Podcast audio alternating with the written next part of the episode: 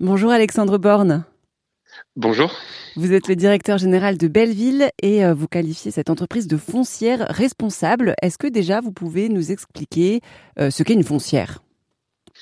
Alors une foncière, c'est une entreprise euh, de l'immobilier qui achète des immeubles.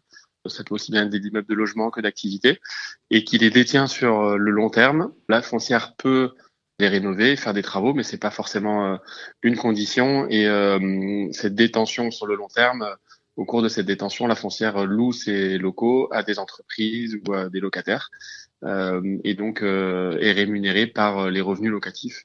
de cette détention long terme. Voilà. Et vous, avec Belleville, vous cherchez à redonner de l'impulsion à des villes moyennes, à des banlieues, des zones rurales, avec des projets solidaires, sociaux. De quelle façon? Eh ben, nous, le, le point d'entrée, c'est euh, déjà de finalement d'essayer de les louer le moins cher possible, de louer nos locaux le moins cher possible. Et à quelles conditions? Bah, À condition que les personnes à qui on loue euh, soient dans un réel besoin particulier qu'on a identifié à nous de notre côté ou avec eux. Et donc, ça peut aussi bien euh, ce besoin répondre à des, à des problématiques sociales, écologiques.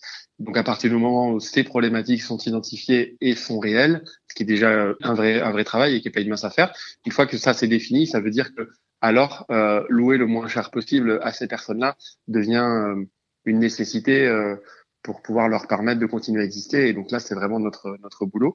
Donc à la définition de la foncière que j'ai faite au préalable, je compléterai par cette volonté de, louer euh, à des prix le plus modérés possible. C'était Alexandre Borne, le directeur général de la foncière immobilière Belleville. Cette foncière dite responsable achète des immeubles dans des territoires et puis elle les réhabilite de façon écologique et enfin loue ces bâtiments à des associations qui ont des projets à portée sociale.